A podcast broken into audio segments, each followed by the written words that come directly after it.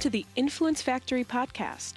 This program is dedicated to support professionals who have a desire to develop their digital business influence so they can navigate through a fast paced, constantly growing digital world. We invite newcomers as well as our family of business influencers to a place to play, share ideas, questions, tips, and guidance with other thought leaders around the globe.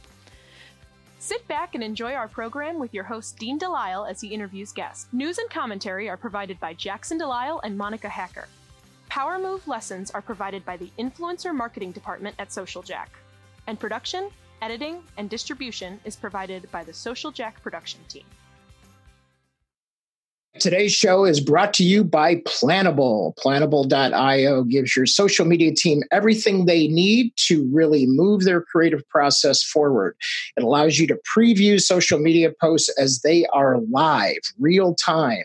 No more screenshots, mock ups, spreadsheets. Your clients can review content from within the platform. And do you have anything to say about it, Monica? It's a great platform. We've been using it now for a month. I love it. Um, it's a game changer in the content world. I highly suggest it. Yeah, go to planable, P L A N A B L E dot I O to start your free trial today. All right, today I have a special guest with us, Joe Karns from the Social Jack SEO webmaster, everything internet since Al Gore invented the internet and before. I know. um, uh, and uh, Joe, uh, Joe's been with us for quite some time. And Joe, you're um, you have some other talents as well, not just uh, SEO and those type of things. But I think uh, you and I work constantly on conversion, which means generating money off the internet, uh, mm-hmm. uh, converting leads to dollars. And then um, also on the personal side, I know you love dogs specifically, and uh, you love to play uh, lead guitar. So anything else you want to add to that? Um, boating, anything on the water. Yep. Can do some fishing. What's your favorite fish to catch? Fresh fish. Um, I, I actually hate eating fish, so I really don't mind uh, any kind of. I guess the bigger it is, the more exciting it is. Right. Big game. Oh, so you like uh, uh, northern and walleye and the biggest fish I ever caught was a uh, northern. That was like 28 inches. It was like yeah. this big we used to uh, we used to do uh, annual fishing trips right up over the border uh, into Canada, uh, north mm-hmm. of us here, and then we would uh, boundary waters a little beyond that, and then every other year we'd fly into Manitoba, and those were the monster fish, you know, muskie mm-hmm. and all the big the big fighters. But um, but yep, I love uh, love that as well. So today we're going to dig into a little bit about. Um, SEO trends that we see. And from our perspective, we see you know we help a lot of people rank uh, either as influencers or individuals or that are really wanting to rank to the top for how they're thought leaders and things like that. And then we have businesses and companies that want to rank. And pretty much the game uh, of seo uh, somewhat has changed and not changed a little bit. And um, and it's pretty but it's pretty much the same. If i want to be ranked at the top or i want forward progress or social jack to be ranked the the guiding principles are pretty much the same, right? Right. So it's a lot of people think, oh, I need 20 pages, 100 pages on my website, but a five page, great content, perfectly laid out and keyword optimized, a five page website can rank higher than a 500 page website that's a mess. Right. So you don't need a ton of content. You just need enough that's uh, really good and using you know some free tools like the Yoast SEO plugin and WordPress is a great place to start and getting a handful of good high quality backlinks pointing to your site and creating that Google business profile that points to your site is going to be a great start. So uh, to your point of having a lot of pages or not having a lot of pages. So I think people still think that you know, let's say their business takes a shift or it moves or they have a bunch of old blog posts, but their business model changes, which means their keyword strategy changes and how people look for them might change. Um, so, do you recommend that when you're putting, like, moving over to a new website, do you bring everything over or just what's the most relevant? Yeah, it's it's usually not good to remove a page from the website if it's got content on it and you know it ranks or doesn't rank um, because it might be helping the whole website rank higher and you might be killing it. It's kind of like actually canceling an old credit card you don't use instead of just leaving it empty and unused for your credit profile because it could impact your credit score because the whole uh, available credit goes down. So, kind of the same idea. If it's something that you just totally don't do anymore, you can remove it from you know visibly from the menu and stuff and it just lives in the background um, somewhere. Um, or you can do a, a simple redirect where you still get some of that link juice from google where you can you know install one of these free plugins or i think even yoast the free plugin has uh, the redirect. It's called the 301 redirect where you just say hey you know this isn't here anymore forward it to this page or forward it to my homepage. So that's another way to take old content and just repoint it to something else in your site so Google doesn't lose that path. Yeah, that's uh, that's good. So um, so in the websites, it used to be that we would have to go into every page and and put meta tags in there and data and keywords and things so that Google would say, "Hey Google, I'm over here and I want you to rank me to the top for this stuff. Is that what uh, uh, tools like Yoast and things sort of make it easier, or what does that actually do? Yes. So as far as on page SEO optimization, that's what you can change or what you can control that's on the page actually. Right.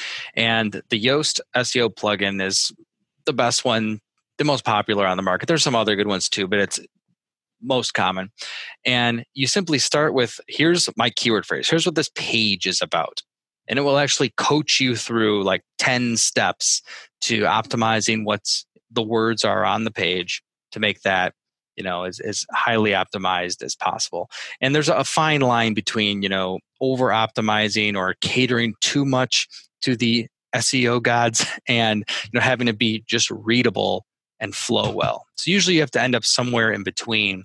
And in almost every case there's more words that need to be typed in order to keep your keyword density uh, where it needs to be and, and actually succeed in getting all the green check boxes to show up within the coaching part of the plugin. Yeah, that's cool. So um, I like that. Uh, you know, I like that they have made it easier because, especially if you're a uh, you know, a professional just starting out, and you have your own website, or you have a business that you want to get ranked. Um, at least they're making it a little bit easier. Um, yep. What is um, what is your thought or theory on you know uh, in terms of you know the blogging because wordpress started out as a blog platform and still is mm-hmm. really you know all the pages are blog pages if you will.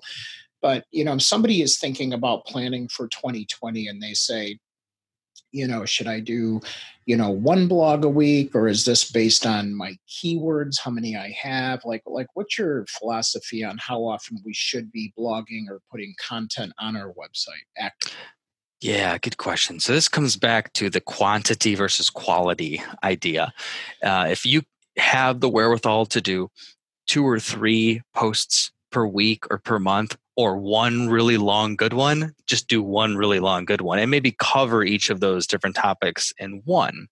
Um, so if we were to write a blog post like the top five things to do in 2020, instead of doing one tip per day per day, five days in, in little chunks, that's not really enough for Google to latch onto. So if we did one longer post that ended up being like 900 or 1,000 words, and we had different sections each addressing each of those tips that would be a better way to structure it because there'd be more content for google to identify. Yeah that makes sense. Um, and speaking to the why it's better to make it a post um, the wordpress platform does do a great job which is why it's so popular on posts to extract and get you to input what that metadata actually is. So not only are you putting like a good title in there that has your keyword in it and sprinkled throughout and stuff, but you can input tags in a WordPress post that you don't or it's very difficult to do in a traditional page without going into html and everything. So you can put those tags in there you can put categories in there you can put a featured image in there you can have an alt tag behind the featured image and wordpress kind of does all that for you so that when you publish that post now google can easily identify what that is and that's why blog posts rank high yeah, that's cool. That's cool. And um, you know, you talk a lot about. Um, I'm going to switch a little bit. You talk a little bit about um, backlinks all the time. Yeah. And it seems like that game is still super relevant. And there used to be all this spammy stuff where you could purchase exactly. 20,000 backlinks, but then they caught on to that, right? Absolutely. So Google has actually been penalizing websites, delisting websites. I heard one of the big news websites like lost 20,000 uh, search results because they were getting these backlinks from, you know, some legitimate places and but just there was this old you know shady backlinks also pointing to them that someone did on their team ages ago and google's just getting rid of all that so um, it comes back down to how how high is the authority of the backlink and how how relevant is it so if there's some shady link farm that yes that domain has a high authority so when you get this spam email trying to pitch you on, hey, give us hundred dollars and we'll put you on these five websites that have these really high domain authorities, Google looks down on that because if you actually go to one of those websites, you'll see that all it is is backlinks. There's zero quality about that. It's just a place where they post a bazillion backlinks and try and make a business out of it still. Instead, if you have a partner, a vendor, uh, past clients, anyone that has a high authority and relevant website that will point to your site is like getting a huge positive endorsement from that person in the physical world. So Google will see that backlink and say, wow, this website's pointing to them. And they actually use, you know, uh, the hyperlink is this keyword phrase saying exactly what they do, the service they provide.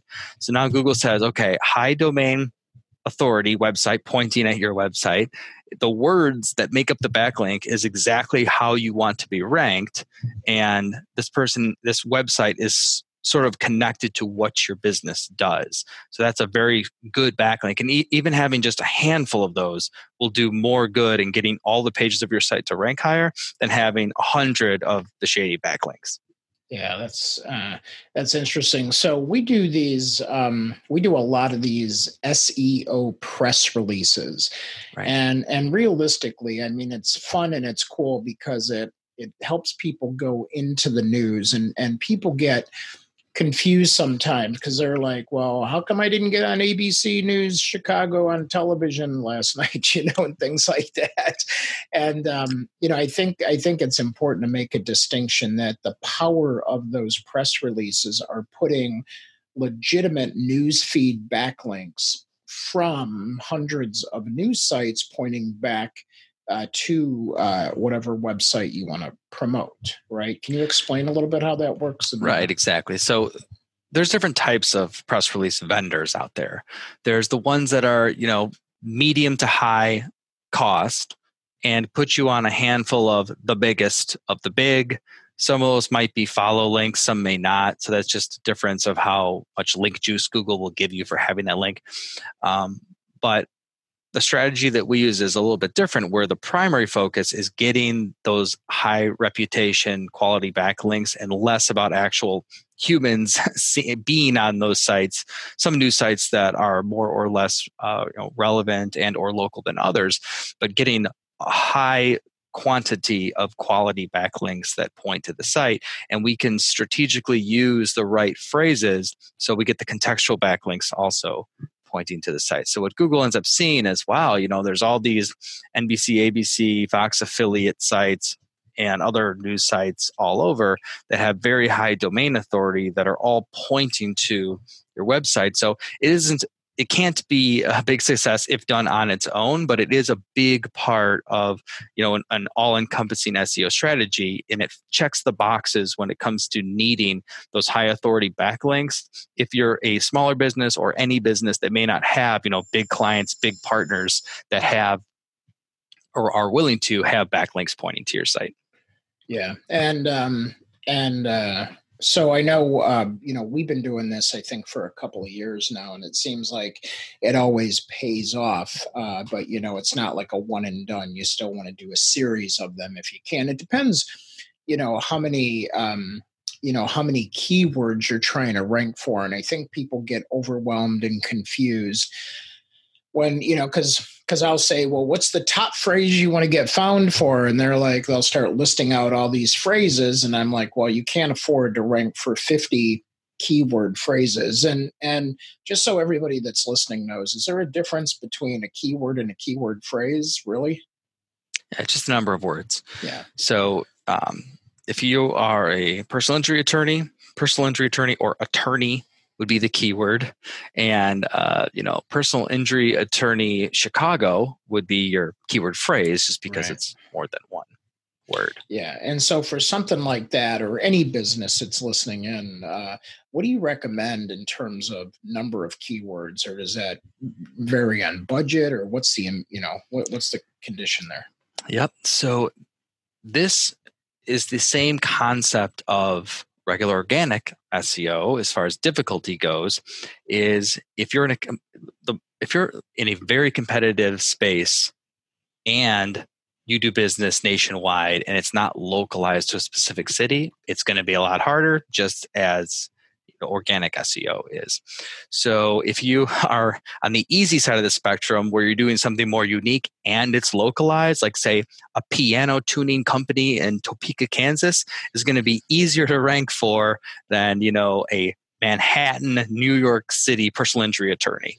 Right. Where they're, you know, paying $200 a click on AdWords because it's fiercely competitive and all your competitors have deep pockets.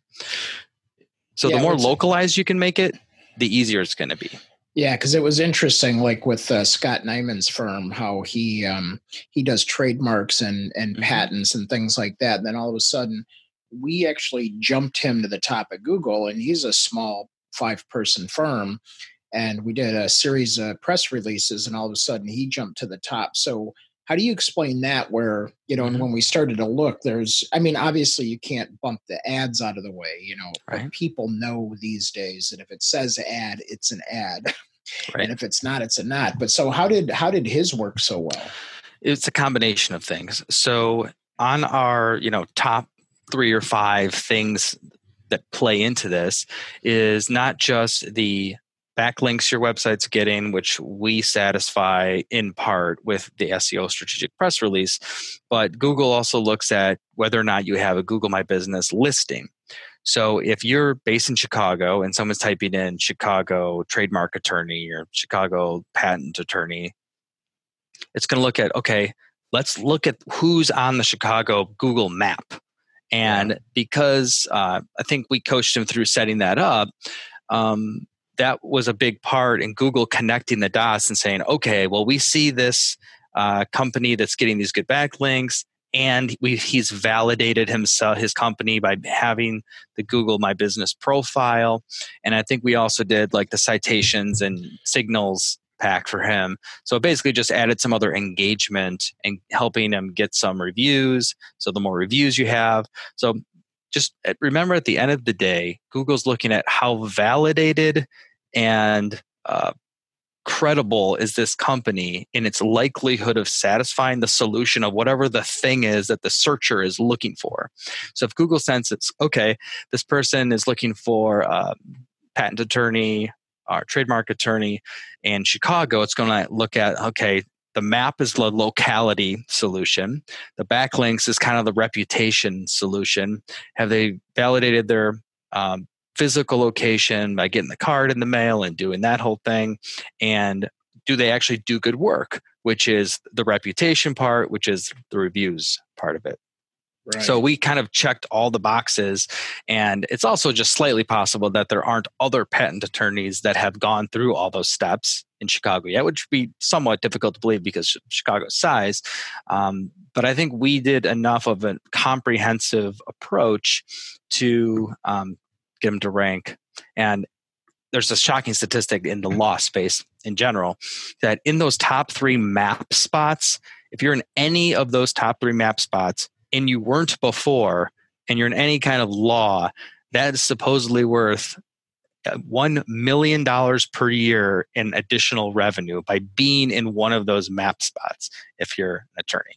If you pick up the phone and respond to your emails, uh, yeah. got to put that disclaimer in there. We drive a lot of leads, and then some people just don't respond. So that's a whole nother uh, webinar. Right. So there's a whole industry now in Google Maps to, you know, companies claiming they'll get you onto the map and everything. And it, it really is a fairly simple strategy is it's just have you filled out the whole maps profile which there's actually a lot of different fields that google's added now. You can like post in there. You can have a featured product. You can have a weekly sale. You can add more photos different types of photos um, now and even a longer about section. And in that about little paragraph obviously you want to pack as many uh, keywords in there but still make it flow in a natural way so it doesn't look like you're trying to cheat so, so you mentioned Google Maps and Google My Business, and but you didn't mention Google Plus because that's right. gone. right. So, Google My Business and Maps are kind of the same thing now. Okay. So I know that um, I know I know a lot about Google My Business, well, because of you and the team and Monica and the team that update those. And I was impressed with, uh, like you said, the amount of content because you can post content, photos mm-hmm. in there. Yep. Uh, it make it real easy to update and uh, you know you can add content in there with keywords you can list events i mean it's almost become its own little seo social media thing right? They took like yeah. the the best parts of google plus and the parts of of indexing on google and sort of wrapped it into a shell. And it's amazing how many people still don't know that they need to fill out all of their google my business right? A lot of people don't need, a lot of companies don't even claim their business. So uh, what Google tries to do is if it knows that a business exists at a particular location, it'll show it on there whether or not the company has figured out how to claim it. Right. Um, so a business could end up on there because a business owner clicks create my business and they put the, the address in and they work it that way, or Google will just know it's there, put it there, and the business owner will say, Yes, that's my business. And they'll click claim and they'll create a Google My Business account and validate the address from that direction. Yeah, that's interesting. And you said Maps is bundled in with Google My Business. So is that an automatic thing or do you have to like? Well, it's still separate in that if you wanted to look up directions somewhere, you can go to pure maps. But if you have Google My Business, you have to, it's integrated in that your business shows up on the map so like one of the first steps when you create your business, it will it'll pull up Google Maps on your screen and it'll say is like, okay, this is exactly where we think you're talking about. Is this yes or no? And so you it'll tie those coordinates within Google Maps into your Google My Business profile because that's a huge part of it's an integral part of uh, Maps because that's how you show up. It's yeah, that makes geo positioned. Yeah, that's cool. And it's not just for local businesses, right? I mean, if you're national or multi. Right. Whatever. So there's Google has shifted, Google My Business has shifted to now enabling you to say like do you have a market area is it 10 miles around this location uh, do you travel to other businesses to provide a service how far would you go to provide that service so you're if you're an hvac repair company uh, google wants to know will you go 50 miles away? And they do that not just to help you um, but to help you show up for the right prospects. Yeah right. So that's how if somebody's searching 50 miles away and you will only go 20 miles away you're less likely or not going to show up in one of those map spots regardless of how good your seo is simply because you're not a qualified candidate to service that person yeah, that's cool. And then Jerry asks a question Can you have multiple Google My Business listings? Like if you have multiple businesses, which would be the ideal, right? Yeah, this happens a lot. So, some of the corner cutting that goes on is, you know, some people say, well, I don't want to put my home address on there and I'm a small business. So, I got this you know PO box or mailbox, etc., UPS, USPS, a lot of the mailboxes type companies, and Google has figured out those addresses right away. As soon as it gets, you know, maybe three people claiming that same address, right. it will usually block others from saying that their business exists there. And part of that is you have to have an external, you know, a street shot view up the storefront right. yeah. and that will almost you know kill it right there too some of them slip through and i think there is some human uh, moderating of every new google my business account that shows up um, but there's some challenge there now with our uh, location there in chicago obviously that's a legitimate share space kind of setup like WeWork and others um, so those usually pass because google knows that there could be multiple businesses in well that we're building. physically we're physically here too right so right. yeah.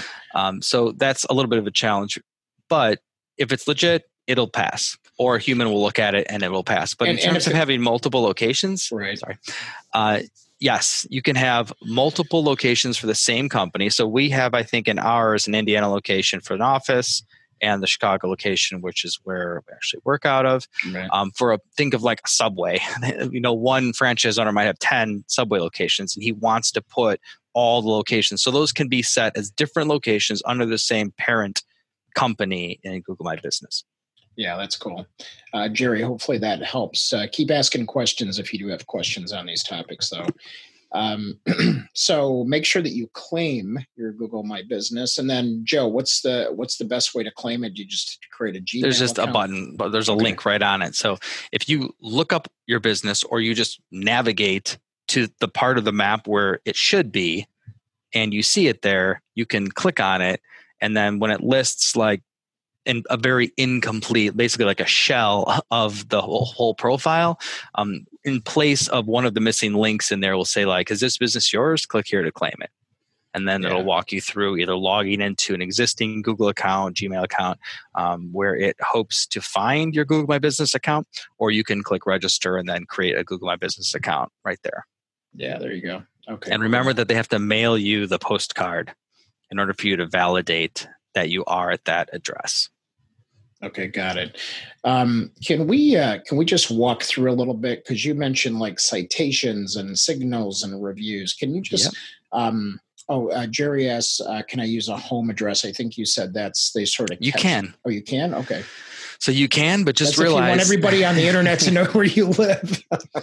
right and there's there's lots of people who use a home address even when Yeah. you're just looking on maps to navigate somewhere you'll look at a suburban neighborhood and it'll be like sally's haircutting or you know whatever um, so yes it is common but everyone is going to know that you've got a home business there and that may be okay or it may not and just also realize that it's google will automatically show the front of your house or whatever it sees from its street view as the front of your business on that business profile so that might be a little iffy too Yeah, of course. I'm always laughing because I always wonder how often they update, you know, that stuff with that with that. And uh, you know, my uh they still have my old backyard picture in Oh, right. from like 10 years ago. So Yeah. I was always wondering how often it has to do with how uh, populated the area is Got it. Okay. I always wondered what the because I, I would see them on the street with the cameras driving Mhm. around on the car, you know, on, on cars. And then I haven't seen a bunch lately, but I don't know how often they update those maps. I'm always curious. But maybe they don't know either. Um so, so So- reviews, citations, and signals. Let's break that down. reviews are king because it's remember google's number one goal is providing searchers with the highest quality results. And that's how google started surpassing bing and yahoo and everything exponentially is it found an algorithm that works the best at providing the best solution. So what could be better than looking to see what restaurant you should go to maybe a new city that you haven't been to before and finding one that has a 4.9 or 5 star review and they have a thousand people who have corroborated that quality so it works in the other direction too unfortunately or fortunately is that if you've got some really bad reviews then you know maybe you're bumped off one of the three map spots or um, you don't get to show up in the map because you've got bad reviews. So as far as getting reviews it's always better to have you know five authentic really good ones from real past customers than hiring some company that's going to claim to get you you know fake reviews or all positive reviews and um, to do it that way so Yeah. So, re- so realistically, pick up the phone and tell them, "I'm going to send you a link. Please Mhm. leave us a review." And do they need a a Gmail or Google account to leave a review? Yes. So that's, you know, it is a pain, but that's the important step where Google's trying to not let one person cheat and just give you a thousand reviews. Yeah, right. Now, obviously, you can create a thousand different Gmails if you wanted to do and have a thousand different IP addresses somehow, but most people aren't going to do that. So, yes, you at least need to log into some Gmail account. And if the user just for whatever reason doesn't have one, um, which once in a while we do run into that type of situation, uh, they would just create one. It takes, you know, two minutes and then be able to leave that review. Got it. Okay, that's that seems clear. And one important thing is that in some situations, you may legitimately have a number of clients in the same building. Like, so for example, where we are, we might have two or three or four clients who are in the same building who are our legitimate clients, but that still looks bad to Google because it looks like we have multiple people trying to kind of cheat where yes they're logged in with different Gmail accounts, but they're all coming from the same IP address somehow, or they look like they're coming from the same building. That couldn't usually happen um, in the real world. So what's best to do is, you know, let if you have multiple people in the same building, maybe in a high rise or something situation, just say, hey, you know, I'm going to send this to you later on, or do this from home, or do it from anywhere else. So we have the best chances of it passing where Google sees, you know, multiple reviews coming in. Yeah, for sure. So the more authentic it can look, the better. And that, that makes total sense. Um, and what are citations? Right. So citations are other business directory type websites. So like Yellow Pages, there's Manta, there's a whole bunch of them, like 50 of them now, probably even more, where we can create or you can create on your own um, the exact matching business address, business name, phone number, and website has to match exactly as what you have it in, in your Google business profile. Okay. And by them being on these other websites, and all pointing to your website, not only does it give you a decent backlink, but it validates through kind of third party sources that your business exists and the location where it exists. And that's why it's ah. important for the the way that the street address shows up, the way that everything shows up is exactly the same because that's how Google finds that and corroborates like okay, now we know that not only did we validate their physical address of the business through mailing them the card, but there's all these other directory websites that also say that's the business and that's where it's located. Yeah, that makes total sense. And then the signals is simply just all encompassing engagement by end users around that Google business profile. So if there's nobody, like if you show up on the map and there's no one that's ever clicked on directions, you know, take me there, or no one's ever clicked on the phone number, which brought up their, you know, call screen and they called you uh, if they're on a smartphone google starts scratching their head saying wait a minute why has no one engaged with why do we even have them on the map what are you yeah. doing here right. uh, but on the other hand, if there's lots of people, or at least a decently consistent number of people who are look, clicking on directions, clicking on the phone number, clicking on your post, because now you can post inside of Google My Business, the more engagement or signals there are to Google that that you belong there and that you're providing a good solution for users, the higher you'll rank within the three spots and the longer you'll have staying power there. Right. So, okay. yeah, citations, signals, reviews, all having to do with the Google My yeah. Business. All right. So, um, so with that being said, um, you know, then we have uh, the engagement factors, which I think that covers all of them, right? Right. So the the signals is kind of the how the end users are engaging with that profile. Yeah. Okay. Um, what about um, you know you talk a little bit about uh, Google's ping pong piece. What is that all about? Right. So we touched on this a little bit earlier. That's where Google's measuring the amount of dwell time you stay, users stay on your site when they come from Google search. So if someone's searching for digital marketing companies Chicago and we might show up and they land on the Forward Progress website, if they stay there and look around a long time, Google says, okay, we think that they found what they were looking for, and we're going to keep Forward Progress ranking high for that search phrase. But if a user gets, you know, we show up on page one of results, they click on it, and people are leaving, consistently leaving right away. That tells Google that they're ping ponging back and forth between search results, and maybe they shouldn't be ranked that high because ah. consistently users are leaving right away when they come from search using that keyword phrase. So it's a very basic but a very you know validated um, weighting uh, factor for Google in figuring out is this search result providing the co- the quality answer that we thought it was or not. Got it. Yeah. Okay, so then, um, so with that, you know, does does it impact or have us think differently? Like when we're creating videos, when we're mm-hmm. creating blogs, when we're even making graphics, should we think differently how we use those? Yeah, I mean, some of it's really basic. Like when someone gets to this page of your site or the home page of your site or any page of your site, are you giving them the answer that you think they're looking for easily that they could start digesting it and digging into it? Or is it more likely you're just giving them links to all these places and you're not really providing a robust answer?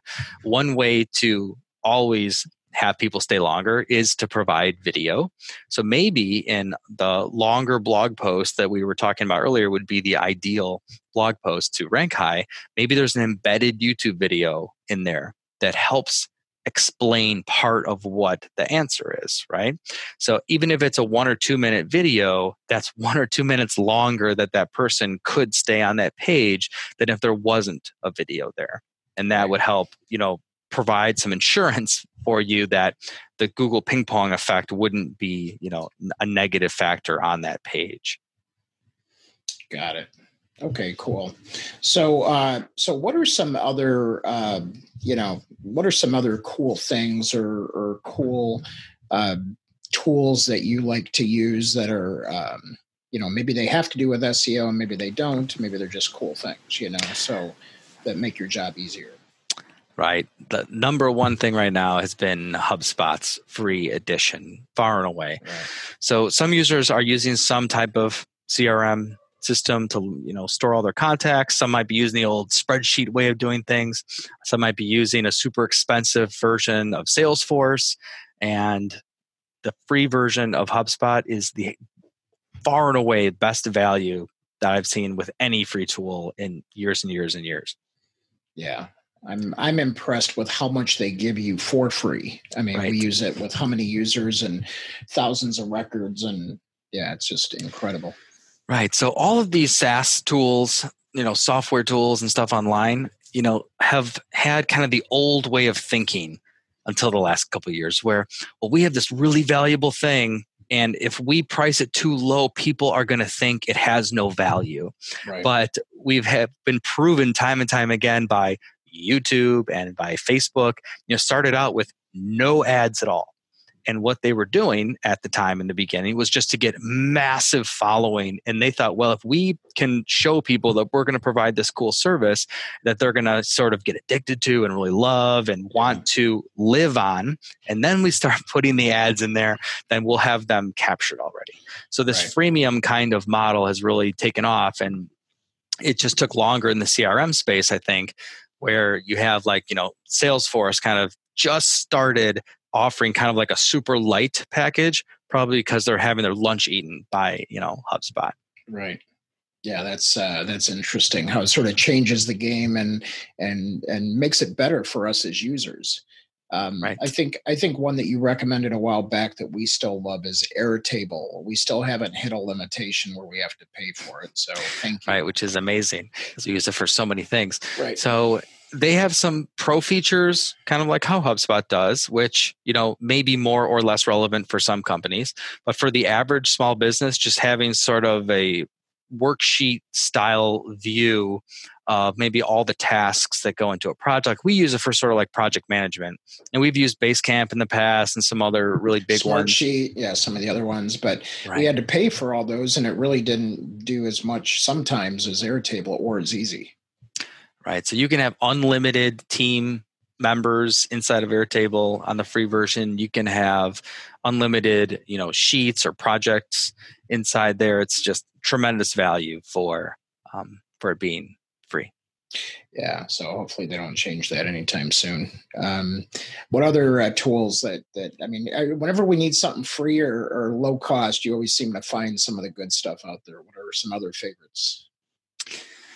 Right. So there's a newer tool that a buddy of mine came out with called Shortener. It's basically like a newer link shortener where that we've started using and the real version, the free offer is going to be coming out soon.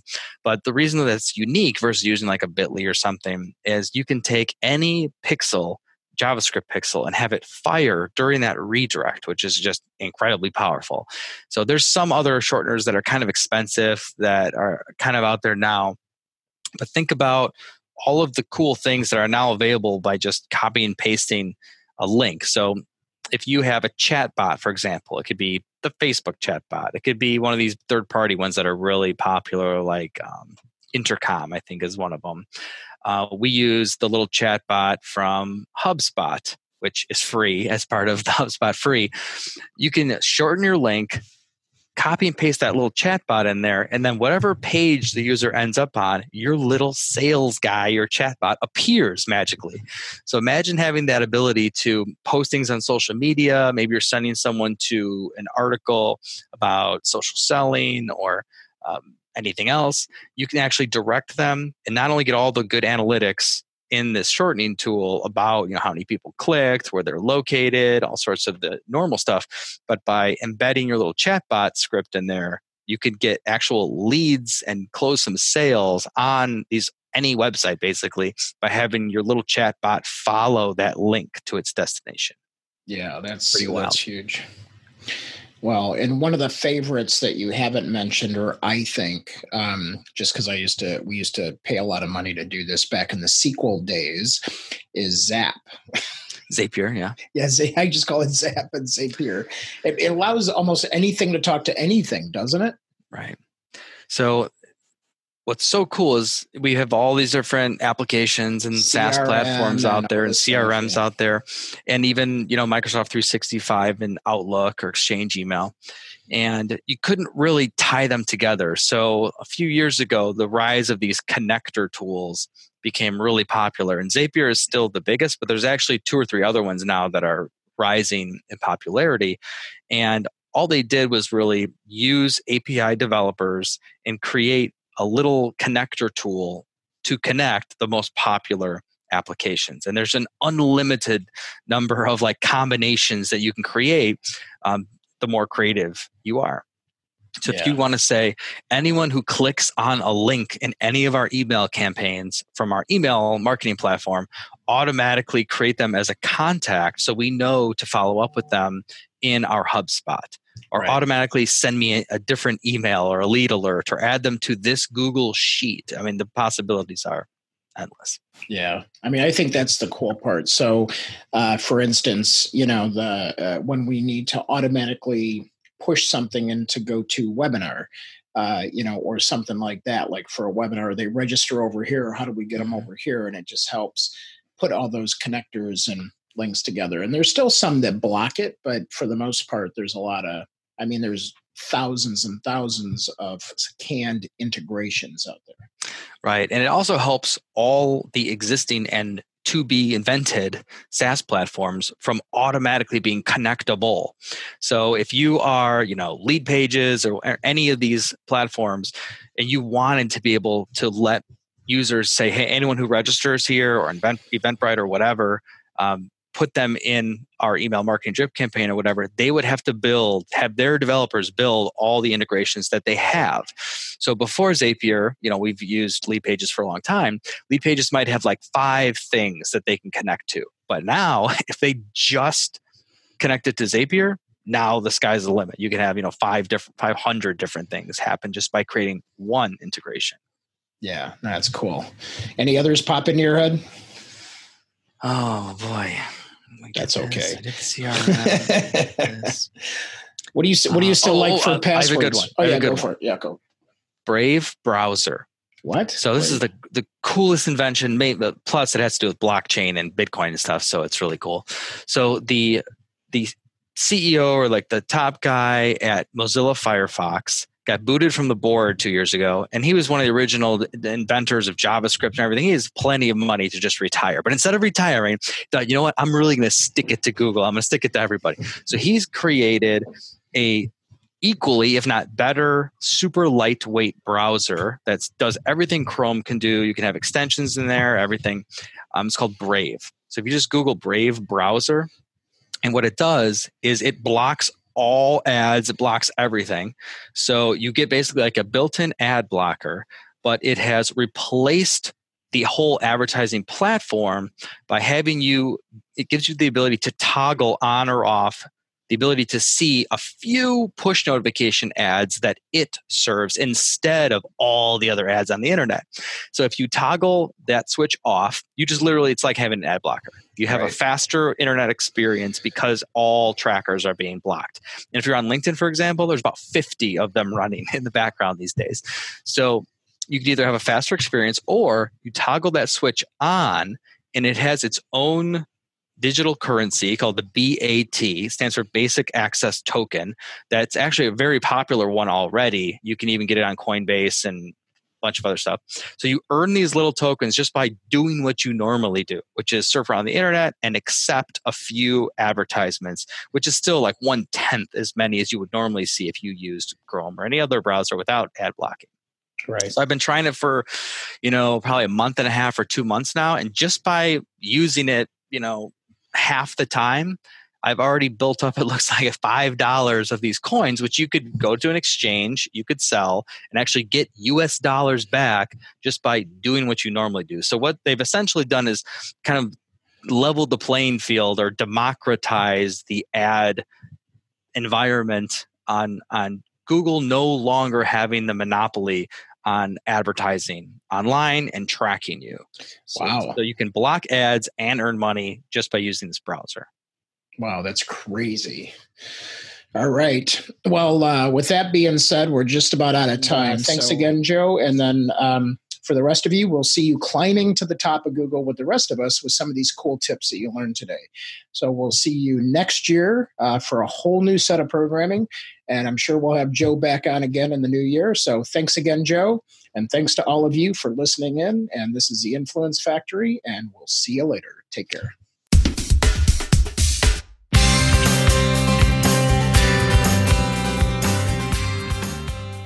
Thank you for listening to the Influence Factory podcast. We welcome feedback and suggestions. You can provide these by visiting our website at www.myinfluencefactory.com. And if you are interested in Social Jack's 90 Days to Influence program, you can simply go to 90daystobusinessinfluence.com and simply ask for the next steps. While our program airs regularly on Zoom webcasts and Facebook Live on Wednesdays at noon Central, we invite you to download episodes on your favorite channel YouTube, iTunes, Google Play, Stitcher, Spreaker, SoundCloud, and who knows where else in the future. We will also provide occasional on location live streams with special guests that we will announce in our community Facebook group, Business Influencer Alliance, as well as on all Social Jack channels. Our mission is to help you build your digital business influence with this podcast, as well as inspire, educate, and entertain those who are hungry to collaborate in a cool place with cool business professionals just like you.